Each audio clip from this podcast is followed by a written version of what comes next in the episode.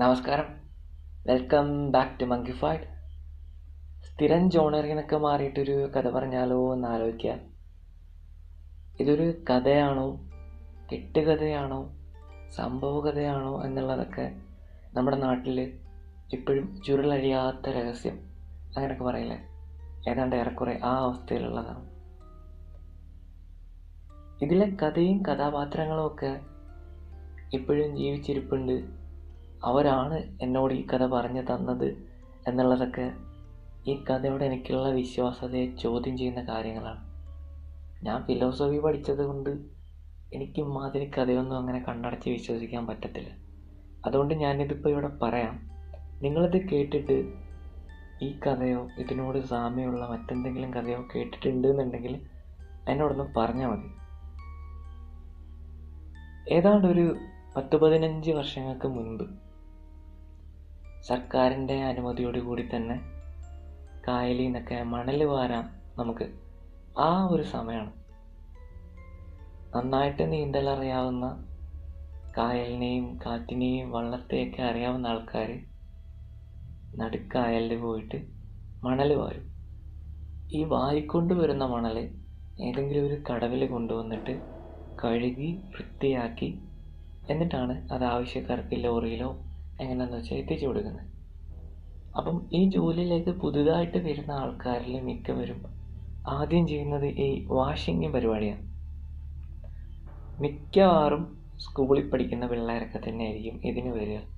കാരണം എന്തെന്ന് വെച്ചാൽ ഇത് രാത്രിയിൽ അല്ലെങ്കിൽ വെളുപ്പാങ്കാലത്ത് ഒക്കെ നടക്കുന്നൊരു പ്രോസസ്സാണ് അപ്പോൾ ഇവർക്ക് ഇത് കഴിഞ്ഞിട്ട് സ്കൂളിൽ പോവാം. അത്യാവശ്യം പോക്കറ്റ് മണിയൊക്കെ ഇതിലൂടെ ഒപ്പിക്കാം എന്നുള്ള കാര്യങ്ങളൊക്കെ ഉണ്ട്. അങ്ങനെ ഈ വാഷിംഗ് ജോലിക്ക് വേണ്ടിയിട്ട് പുതുതായിട്ട് പോകുന്ന രണ്ട് കുട്ടികളാണ് ഈ കഥയിലെ കഥാപാത്രങ്ങൾ. അവരെ നമുക്ക് അപ്പു എന്നും കുട്ടൻ എന്ന് വിളിക്കാം.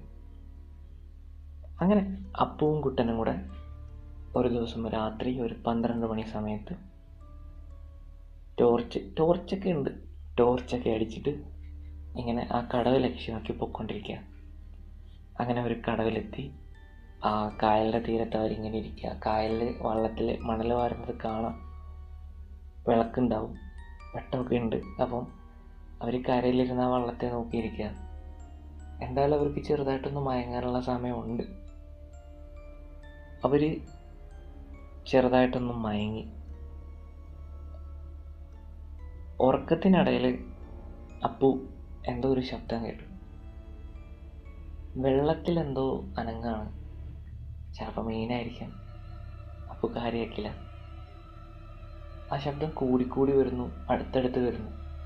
ഇനി വള്ളം വരുന്നതായിരിക്കുമോ എന്ന് വിചാരിച്ചിട്ട് അപ്പോൾ കണ്ണു നോക്കിയപ്പോൾ അവിടെ വള്ളമില്ല പകരം വെള്ളത്തിൽ നിന്നിട്ട് ഒരു രൂപം പൊങ്ങി വരണം. അപ്പോൾ പേടിച്ചു. കണ്ണ് ഇറുക്കി അടച്ച് തിരിഞ്ഞു തുടങ്ങും. വെള്ളത്തിൽ നിന്ന് ആരോ കരയിലേക്ക് നടന്ന് കയറി വരുന്നൊരു ശബ്ദം അപ്പൂന് കേൾക്കാം. അപ്പോൾ ഇത് കേട്ടു. ആ രൂപം അടുത്തോട്ട് അടുത്തോട്ട് നടന്നു വരുന്നത് അവന് ഫീൽ ചെയ്യുന്നുണ്ട്. തന്റെ തൊട്ടടുത്തെത്തിയ ആ രൂപം അപ്പന്റെ ചെവിയിൽ എന്തോ പറയാൻ ശ്രമിക്കുക. നമ്മുടെ ചെവിയുടെ തൊട്ടടുത്ത് ഒരാൾ വന്ന് നിന്ന് വർത്താനം പറഞ്ഞാൽ നമ്മുടെ മുഖത്തോടൊരു ചെറിയ ചൂട് കാറ്റടിയിൽ ആ ഒരവസ്ഥ അപ്പം അപ്പൂനുണ്ടായി അപ്പൂന് നിയന്ത്രിക്കാനാവുന്നില്ല. അപ്പോൾ അല്ലറി വിളിച്ചുകൊണ്ട് എണീക്കുക കണ്ണു തുറന്നു നോക്കിയ അപ്പു കാണുന്ന. വള്ളം അങ്ങ് ദൂരെ ഉണ്ട് ഇപ്പോഴും. അടുത്തങ്ങ് ആരുമില്ല. എല്ലാം ഒരു തോന്നലാണ്. വെള്ളം അനങ്ങുന്നില്ല. തൊട്ടടുത്ത് ഉറങ്ങിക്കിടക്കുന്ന കുട്ടൻ ഇതൊന്നും അറിഞ്ഞിട്ടില്ല. അപ്പന് ചെറിയൊരു ആശ്വാസമായി. സ്വപ്നമായിരിക്കും എന്നാലും നല്ലോണം പേടിച്ചു. അപ്പോഴേക്കും കുട്ടൻ എണീറ്റു. അവർ രണ്ടുപേരും കൂടെ വള്ളത്തിന്റെ കാത്തിരുന്നു.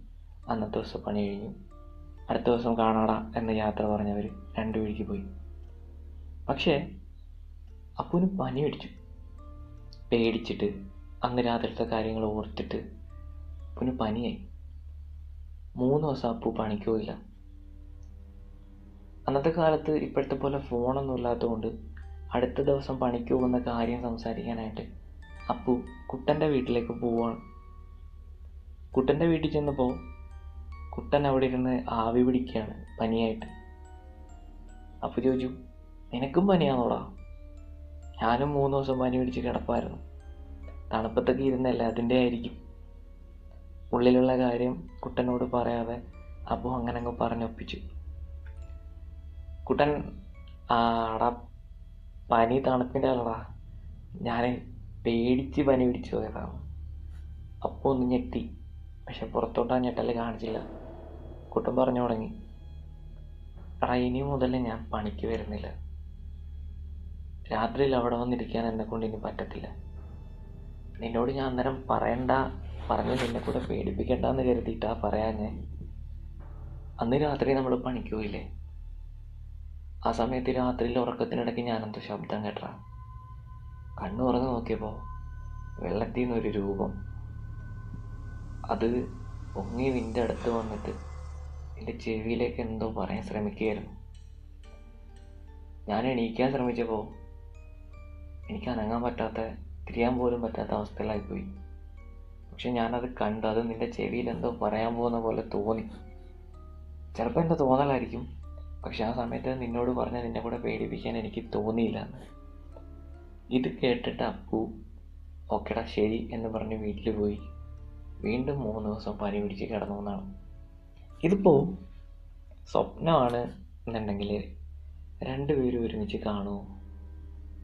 തോന്നലാണെന്നുണ്ടെങ്കിൽ രണ്ടുപേർക്കും ഒരുമിച്ച് തോന്നുമോ? ഇനിയിപ്പോൾ പ്രേതം ഭൂതം പിശാശി ആ കാറ്റഗറിയിലുള്ള എന്തെങ്കിലും ആണെന്നുണ്ടെങ്കിൽ അങ്ങനത്തെ ഒരു സാധനം ഉണ്ടോ?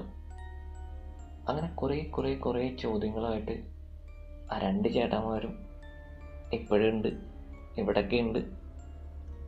അതുകൊണ്ട് ഞാൻ പറയണേ ഇനി ഇവർ രണ്ടുപേരും കൂടെ ചേർന്ന് കഥ പറഞ്ഞ് നമ്മളെ പറ്റിക്കാണോ എന്ന് അറിയാൻ വേണ്ടിയിട്ടാണ് ഇമാതിരി ഏതെങ്കിലും കഥ നിങ്ങളുടെ നാട്ടിലോ ആരെങ്കിലുമൊക്കെ പറഞ്ഞ് കേട്ടിട്ടുണ്ടെങ്കിൽ ജസ്റ്റ് എന്നോട് ഒന്ന് പറയണേ. ഞാൻ എന്തായാലും പ്രാർത്ഥിച്ചിട്ട് പോയി കിടക്കട്ടെ.